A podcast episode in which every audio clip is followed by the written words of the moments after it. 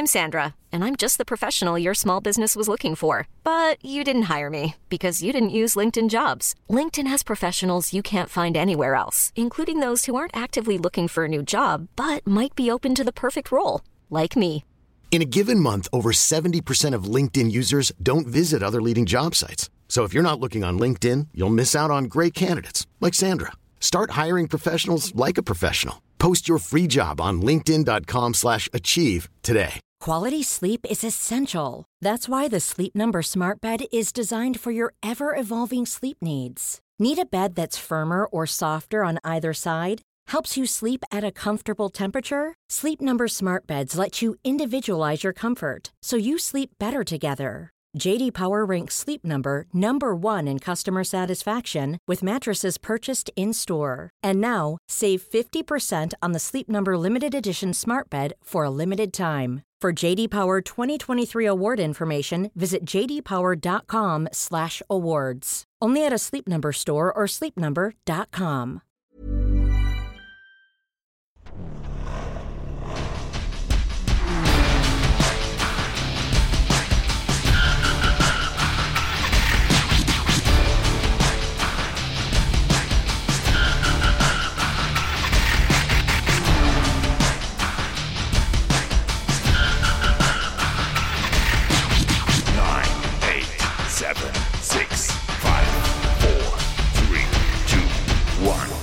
And we're live, by which I mean we're recording. Hey, Guy Montgomery.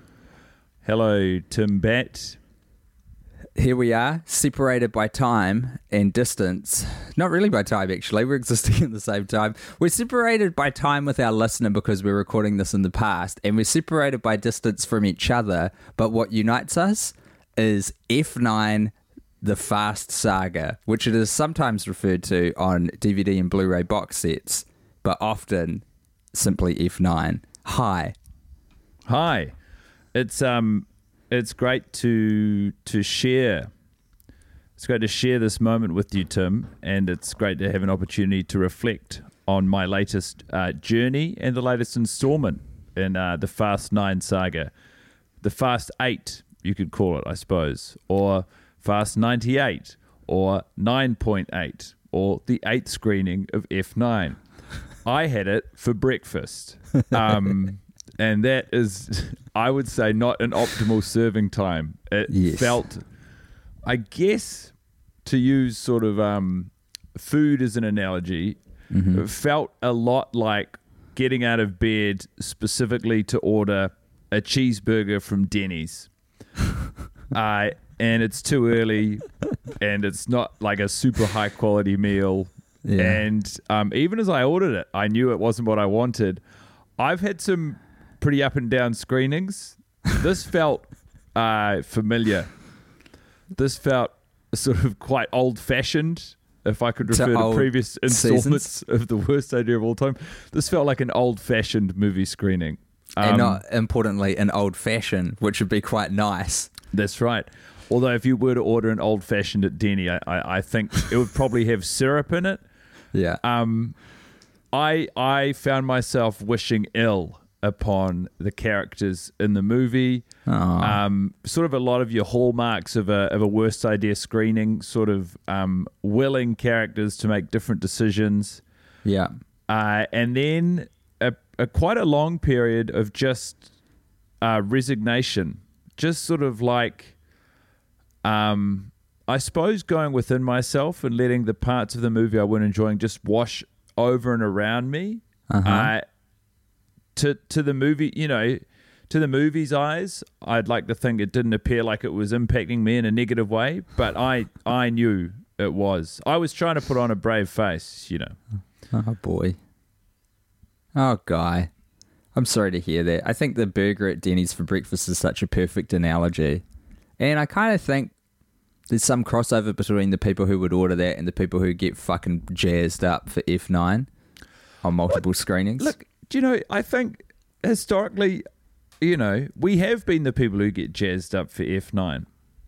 8 screenings ago, I was that person. We're a unique case. It's a different kind of revved up, you know. It's a special unique worst idea branded kind. Could you tell me a little bit about your screening itself though? Like, were you, was it solo? Were we headphones? No, were we laptop? Were we TV? They're all good and fair questions. Solo. I got out of bed. Can I just say, sorry to interrupt immediately, but I like that. I like that you did it. So I did it solo too, and it felt like carrying the cross up the hill on my back. There's no world in which anyone was going to watch this with me. I got close. Who was going to watch it with you? I was with some friends in Whanau and floated the balloon. Would anyone like to watch F9 with me, as I need to do that this evening? And there was some interest, some hubbub while the cricket was on. And then when it came time to actually pull the trigger, any enthusiasm or possibility of it happening dissipated immediately. Oh, wow. So, but you're telling me we're talking about a night screening deserves a backlit screen. Oh, it was a two-parter. I started watching at, I think, 9:30 p.m., which is early for me. Like, I usually sort of go to bed around midnight or a little bit after, but I started watching and my eyes got very heavy, and around 11 p.m. I was like, I cannot stuns no more. So I shut the laptop down, rested my weary head, and then got up bright and early to do part two. What do you think about that? What do you think about the contrasting strategies to watching this film? Because to me, going to bed knowing I had more homework to wake up to, I don't think I could enjoy that sleep. Yeah. No, it's all right. It's fine. I think I remember doing this quite a lot with Sex and the City 2, I think, of doing the two-parter. When you were... Was that when you were living in New York? No, that was Sex and the City. Oh, that was Sex and the City, right. Maybe it was that one. It was when we were separated a lot, and I would have to bust it into chunks because it's just a bit too big to do in one sitting, much like a hamburger at Denny's for breakfast. See, you want to split it up. That's what I'm saying. No, you don't. This is the thing.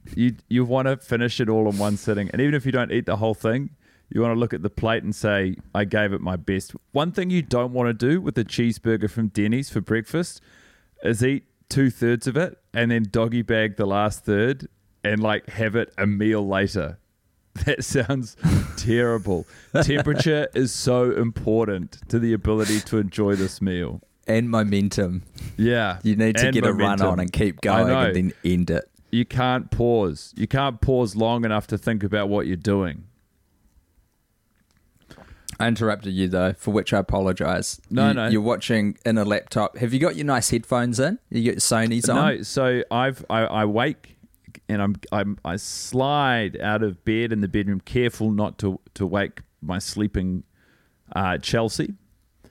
And then I quietly take my laptop and I just, I go into a different room. I open it up, and it's a no fuss, no nonsense affair. I launch into it. Laptop speakers. There's no trimmings. There's nothing special. About an hour into the movie, I had a piece of toast and made a coffee. It was really bare bones, grassroots, sort of getting out in the community, hands in the dirt style, Fast 9 watching. It wasn't garish. It was not not done in such a way that I could, I did nothing to elevate my own experience. There's a real dignity to that, I think. Mm. You got down in the dirt, and you were doing things by hand. There was no accoutrement. There was nothing to make life easier for you. You just got in there and did the work that needed to be done on, from memory, a 13-inch MacBook Air from 2015 that overheats pretty easily these days, if memory serves. Yeah, it really does. And the battery runs right out. The computer was fully charged. By the end of the screening, I think I was down to 18%. Oh, that's kind of nice that at times it got you through, They should start measuring laptop batteries in what film or franchise it could get you through, Like if you've got a big booty gaming laptop that draws a lot of power, it's like you could watch the entire Fast and the Furious franchise. You could, well, no, because it would be like you could watch Grown Ups 2. It'll get you to the end of that. Or you could have a big battery on like just a little office machine that doesn't draw a lot of power, a little low power jobby, and it's like you could watch the first 3 Fast and Furious movies on one battery. Or maybe you've got a middle laptop, and it's like this one will get you through a screening of Sex and the City 2. Woe to go. I like that. I like.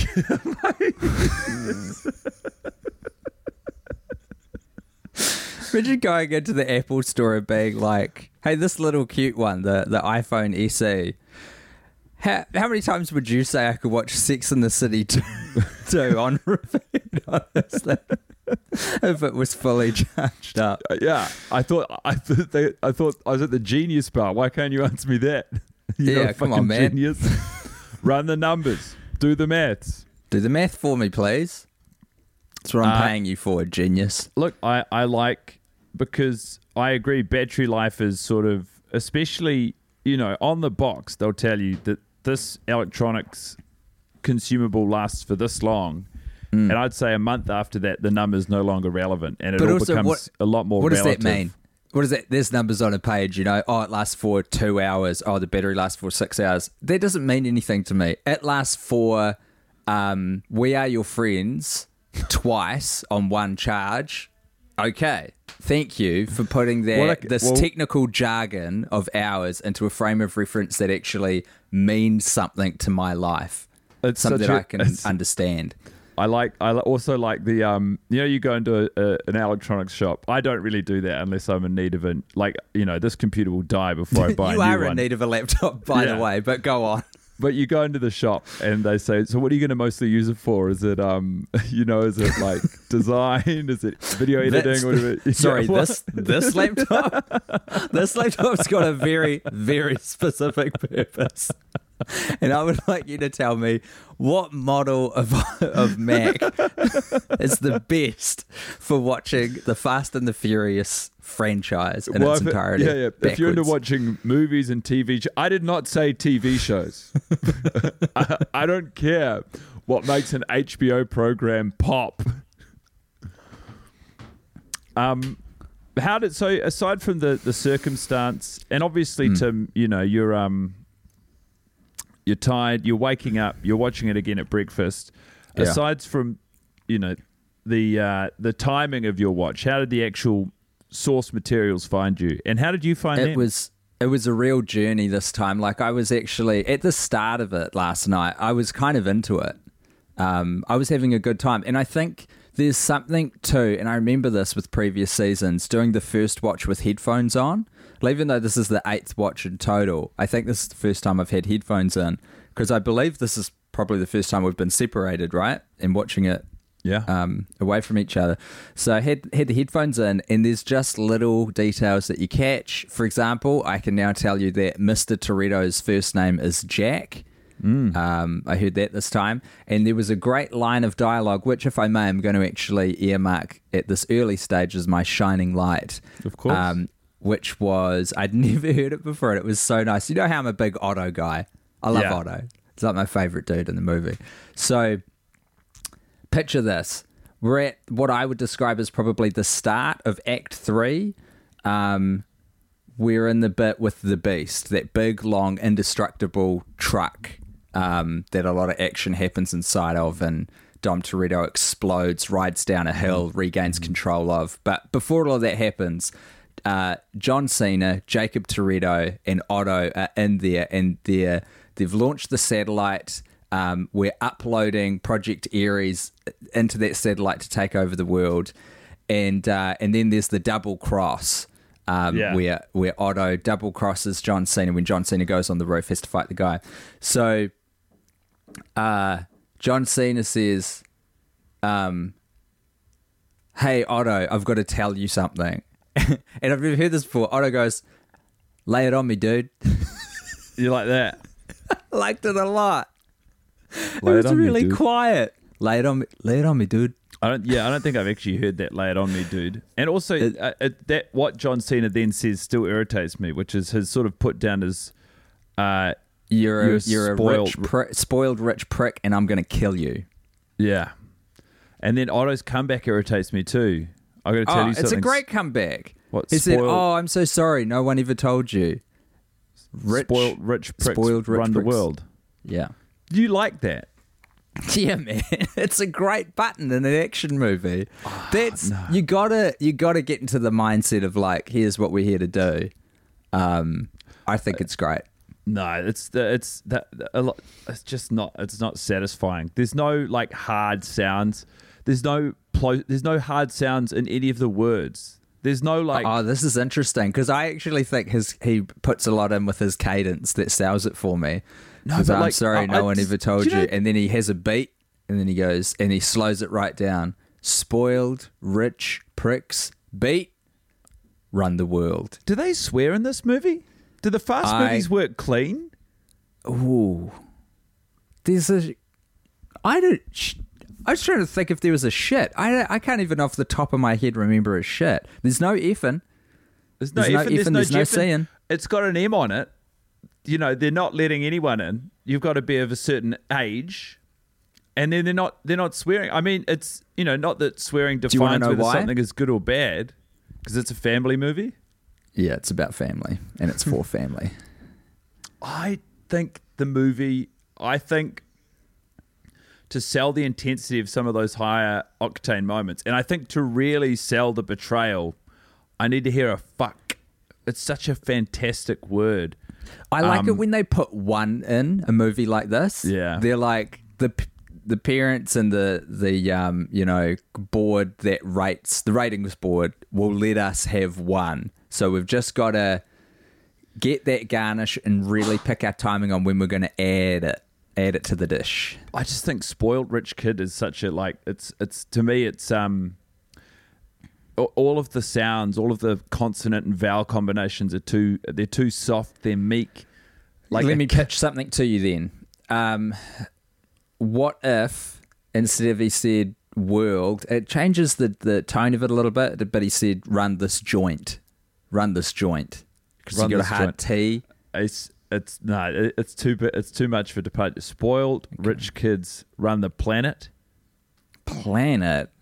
This is for some. I'm going to Captain Planet when you're putting it like that. What I'm about this? He's like, you're combined. A sport rich kid, and I'm going to kill you. And he goes, "Oh, I'm so."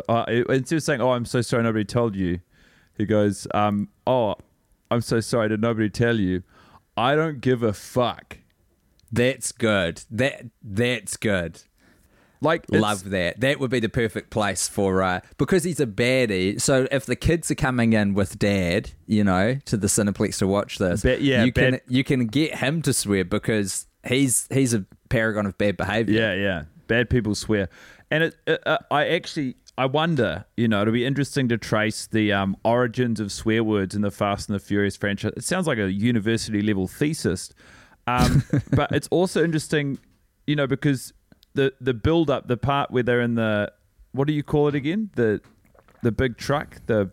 It's called the Beast. They refer to it as the Beast. Yeah. I actually really enjoyed John Cena's acting. It was one of the high points for me today. And Jesus, even in that, Christ! When they launched the satellite, he goes, I can't remember what he says. The satellite's in low orbit, and John Cena turns around and he says, "Begin." I really liked that. I thought that was really nice. Hey, can I tell you something that I really honed in on? Because you notice certain things when you're watching solo, especially when you got headphones in. So when John Cena has...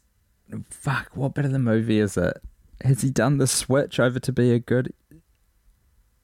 He's standing next to the...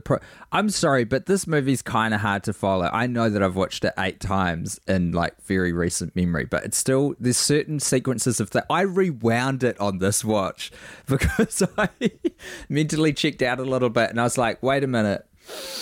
Didn't the Beast explode? How's Vin Diesel driving the Beast? And then I was like, oh... And I rewound it, and I was like, oh, yeah, of course. It... Like, they flip it on its back... and then they explode it, and then he rides it down a hill, flips it back onto its wheels, and starts driving it again. But in my head, it doesn't make sense that anything could take that much damage and keep going. But there's a bit where Jacob, John Cena, is standing next to the... it's Dom. This is why it doesn't make sense. Sorry, it's Dom. So Dom Toretto is standing next to Project Ares, the supercomputer thing that's uploading to the satellite system. And he's just standing there while it's uploading. If he took it out at that point, they're good. They're done. They don't need to risk Tyrese and Ludacris's life in the Fiero Pontiac with the rocket attached to it that's in orbit over Earth by driving through a satellite. He could just take the computer out. Is Ramsey there too? They're all standing next to the computer. Ramsey's there going, oh my God, it's uploading. It's at 90%. We've only got a few. And she beams up to that. They're on comms. She's in the room with Dom. She says to the guys, we've only got a few seconds left. And that's when they make the heroic decision to drive through the satellite. But if Dom just fucking reached in and grabbed the computer and took it out of its little housing. Do you know why he can't? Why? Because he can't unclench his fists. It's canon. That's so sad. But I respect what you're putting down there, but he actually does reach in and grab it immediately after they drive through the satellite. He takes it out. He could have done that at any point. Oh, Mr. Bloody Plot Holes over here, they call him. I mean, look, to be fair to the movie, there are some glass doors that open. But, I feel like he opened them. Private Inspector Plothole.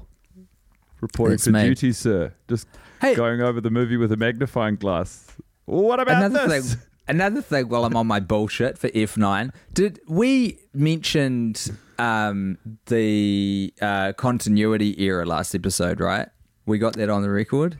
I honestly, I can't remember. When we were with great Vinnie Bennett, and he was pointing out his necklace dips in and out of his T-shirt during the flashback fight scene with the man who killed his father. It bears mentioning for two reasons. Number one, it's a pretty obvious continuity error. And two, we had missed it. And we watched this movie multiple times. And that makes me think, Guy Montgomery, we're losing our fucking edge, dude. Oh, come on, man. There's a lot to get your head around. There's a lot to take on board. And to be fair, we're working on a shorter runway this screening. Do you know what was interesting is that I know that I'm only watching this movie one more time, and even so, I couldn't celebrate that. I still was just doing the work of getting through the movie today. I'm sorry to hear that, bro. It's really no trouble. There's a few moments that really jumped out. It's interesting to think about the actors acting in this movie. They're all reporting for duty in their 9th Fast and the Furious film, and yes, it's a good paycheck, and for some of them it's probably the main cultural currency they still have. But when there's a scene where it's like they all go to the Mr. Nobody's former secret hideout, and it's this sort of labyrinth tunnel, and there's a lot of the movies actually set there, and Dom's sort of trying to wave everyone off. He's going, whatever's happening, it's on me. He's basically trying to say, you guys don't worry about this, I got it. And then there's just I really read between the lines of the performance from Tyrese and Ludacris, where Tyrese is like, whatever's on you is on us. And then Ludacris says something like, let's get to work. And it just felt so unconvincing. If this was a relationship, that would start a fight where he'd be like, whatever's on you is also on me. Let's get to work. And you'd be like, look, I don't want you to do this if you don't want to do this. Yeah, you're right. It's like they started a whole fight for that scene that then they gave up on writing. They're like, I feel like they're like, it's fine. Well, we can stick around and help out. There's another moment of that in the same location so they're discussing what needs to happen to shut the Project Ares satellite down. And Letty says, we need help, because they're like, to pull this off, we would have to go to space. And Tyrese is like, that's impossible. This can't be done. And Letty says, we need help.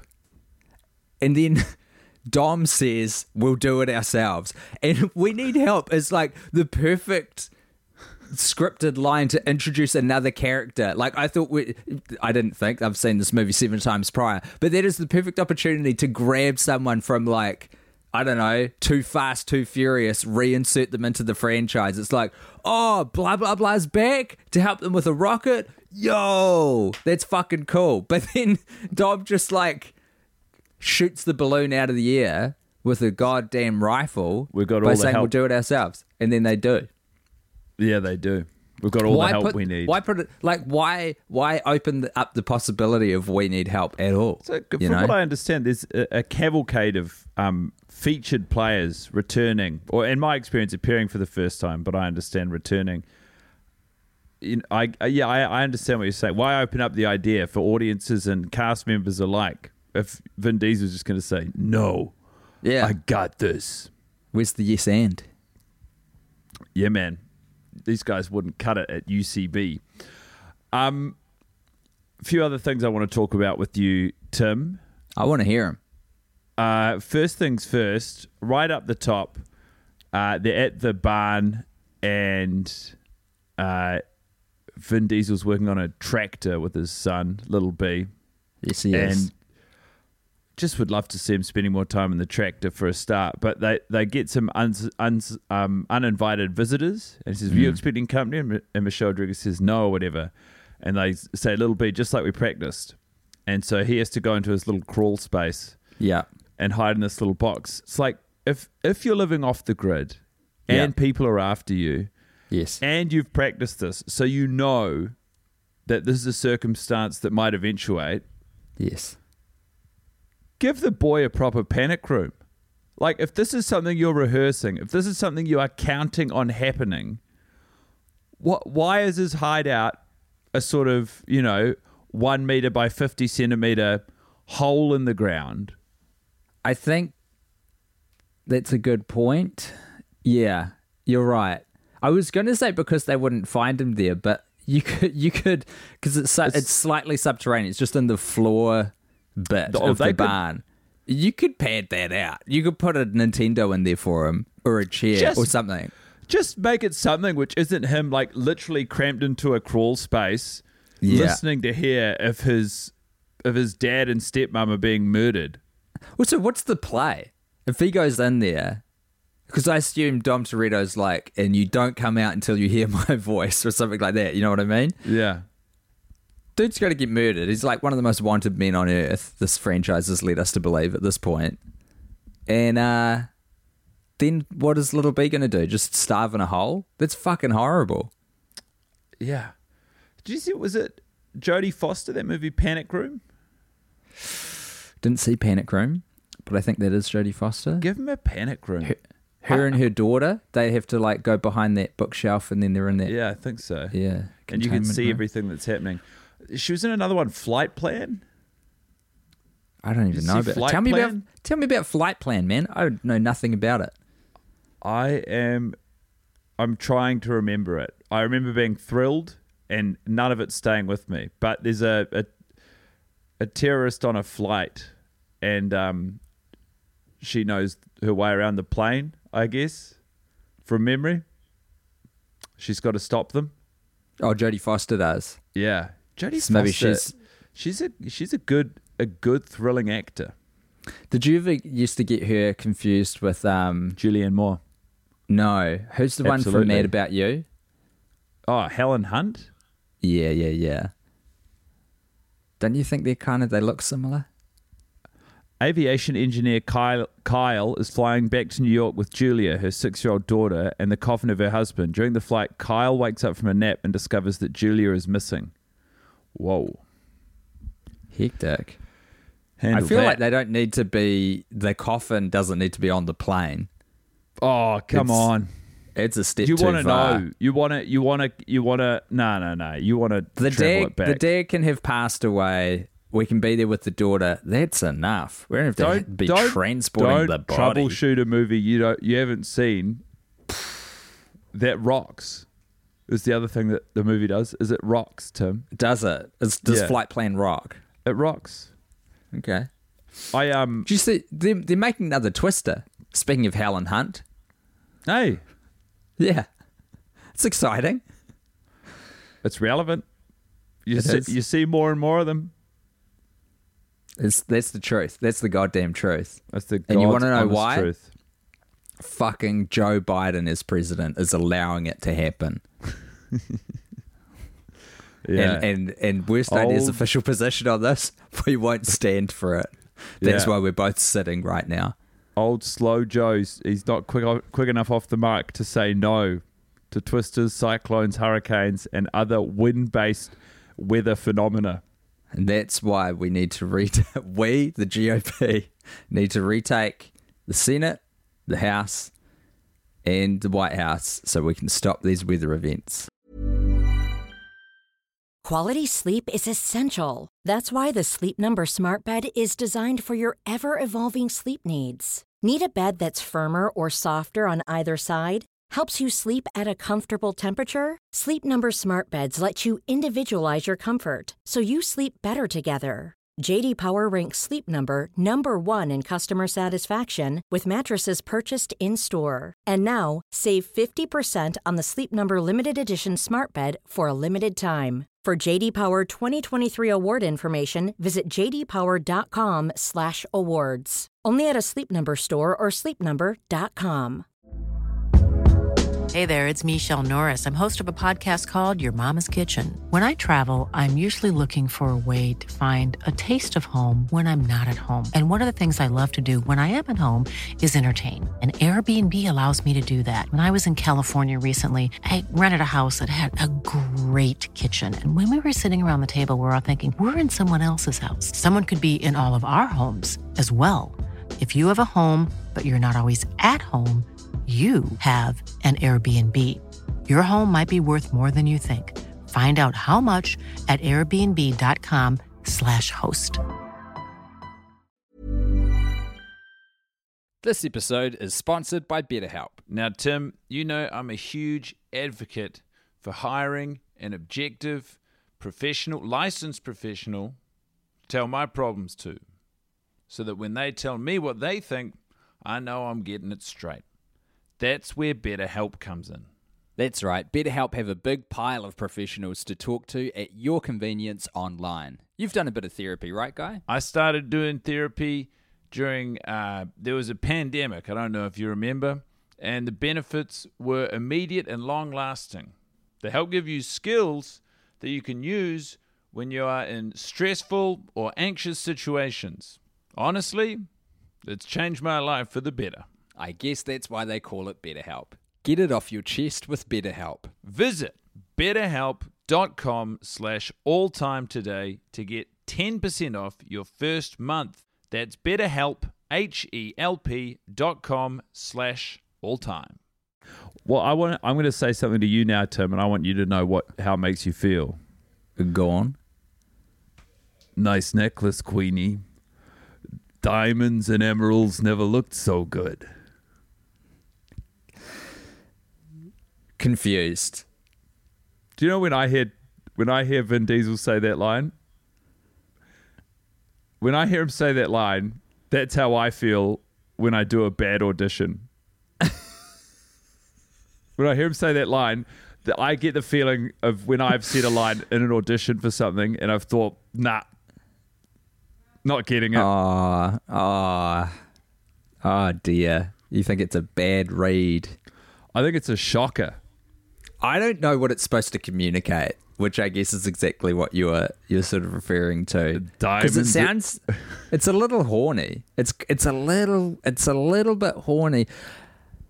I think we haven't focused on it because it's like it's a setup to one of the best line deliveries in the whole movie, just Helen Mirren's Dominic Toretto. Yes, an all-timer. I don't think we will see or hear a better line delivery in the franchise than that. I think that's going to forever remain the pinnacle. It's a shame because we are developing an immunity to it. But the fact of the matter is the impact of Helen Mirren being revealed is in the film. Mm. And we're like, oh, wow, Helen Mirren. You know, but you take her speaking voice for granted. You think she'll just sound like Dame Helen Mirren. Like, you know, this sort of aristocratic sort of British version of herself that we've come to know and love. But she's doing a pantomime accent.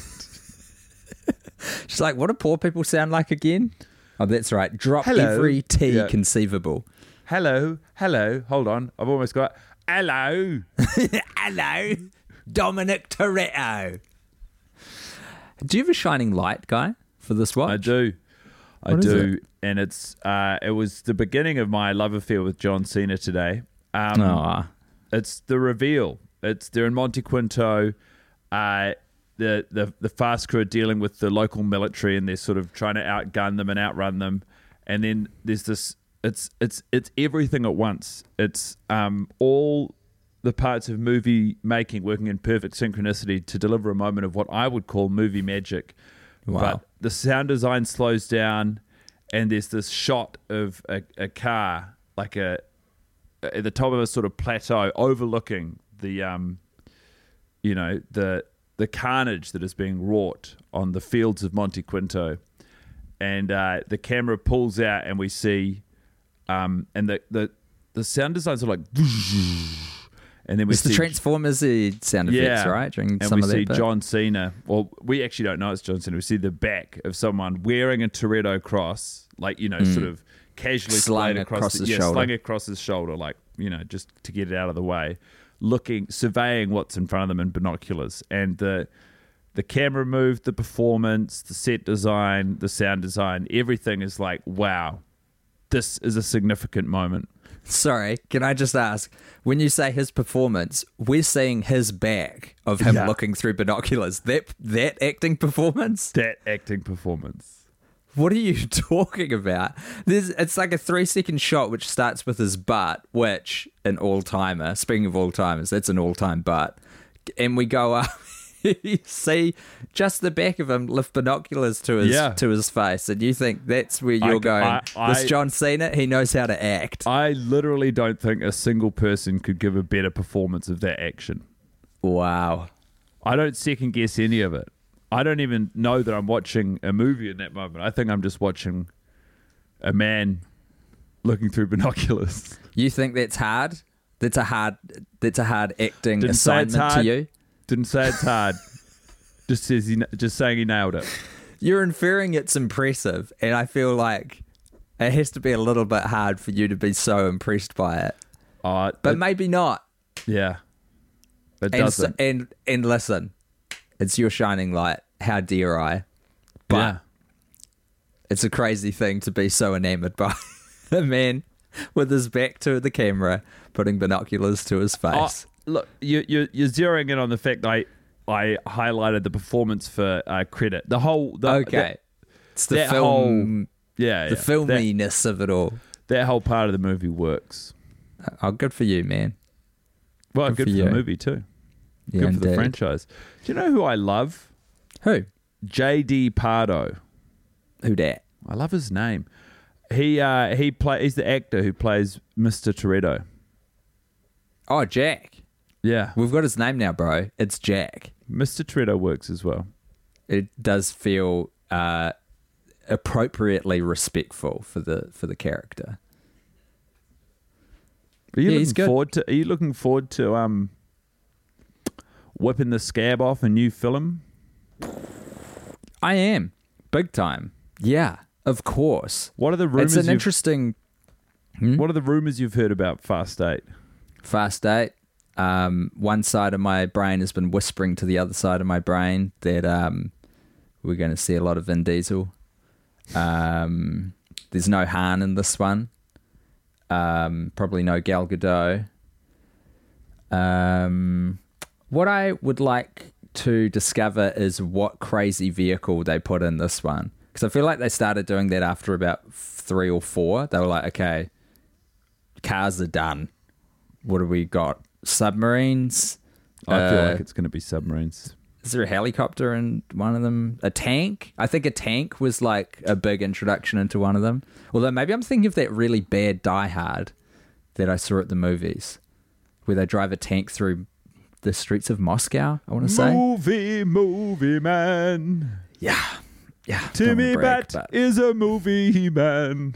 He loves movies, guys. I want to see what the vehicle is, and I want to see what the cameo is. I feel like that's the groove that they got into. Can I tell you what whispers I've heard on the grapevine? Go on. I've heard it's a stinker. I've heard it's a really bad movie. Oh no, worse than this one? Maybe. Hard to say. I mean, we'll find out. You know, will you feel? Will there be a sort of a twinkle of nostalgia in your eye as we wave Bon Voyage to Fast 9? Yeah, it will be a small but emotional goodbye, I think, to a movie that we've spent the last 2 months plus 1 week with. Hey, so before we end this episode, I want the both of us to create a new top 5, and it's Tim and Guy's top 5 line reads in Fast 9. What do you say?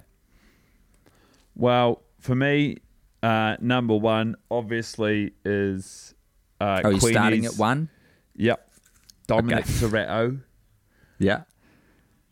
You know, I actually like... There's a scene... It feels like a scene from Ricky Gervais's Extras, like where they show you a little glimpse of the project that's being worked on in the world of the show, and it's the one with Samuel L. Jackson when there's a guy giving a big speech before they reveal it's Samuel L. Jackson. He's going, I've got 5 detectives doing this, I've got that, I've got a partridge in a bloody pear tree, what do you want me to say to them? And then the camera goes in on Sam L. and he goes, tell him Uncle Sam's in town. Yes. There's the guy, he's a bit of an Owen Wilson lookalike. It's when they're on the cargo plane after the Montequinto thing, and he says something. His line's like, look, we're in the clear, but this thing is a mess.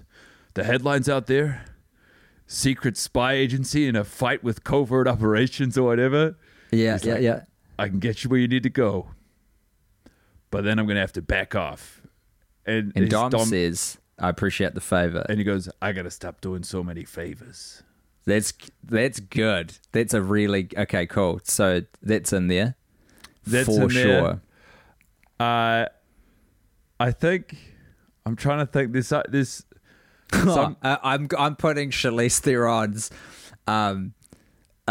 East LA is a tough enough place to grow up, but it was living in your brother's shadow that turned you into this. Yeah, that's got to be there. Absolutely, and so long as we're sort of going down that road, I do think Tyrese Gibson's Dom. We're talking about Cypher, the woman who killed the mother of your child. Is really sort of nice and nonsensical. And to be fair, John Cena, gotta give it to him, says the woman in the box. Yeah, nice. There's our top 5, everybody. Lock it in, print it in stone, and hide it in one of those bunkers that's got a lead containment unit. So in the nuclear apocalypse, the only things that will survive are the cockroaches and Tim and Guy's top 5 line reads from Fast 9. With that, Guy, I'd like to bid you a congratulations for this recent viewing. Thanks. I very much look forward to us, I think, being back together for the final... I mean, we'd have to, you know, for the final watch of F9. We've got to facilitate that. You know what Janet Jackson says? What'd she say? She said, hey, get your hand off of that, Justin Timberlake. I'm going to get in trouble. She says, I dream about us together again. That's good too. Goodbye, everybody.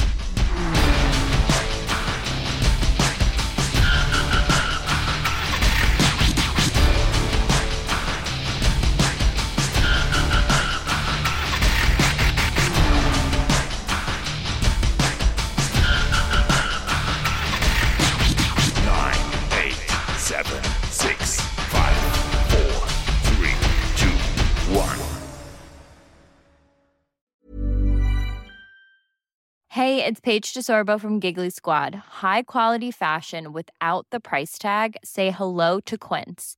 I'm snagging high-end essentials like cozy cashmere sweaters, sleek leather jackets, fine jewelry, and so much more. With Quince being 50 to 80% less than similar brands. And they partner with factories that prioritize safe, ethical, and responsible manufacturing. I love that. Luxury quality within reach. Go to quince.com/style to get free shipping and 365-day returns on your next order. Quince.com/style.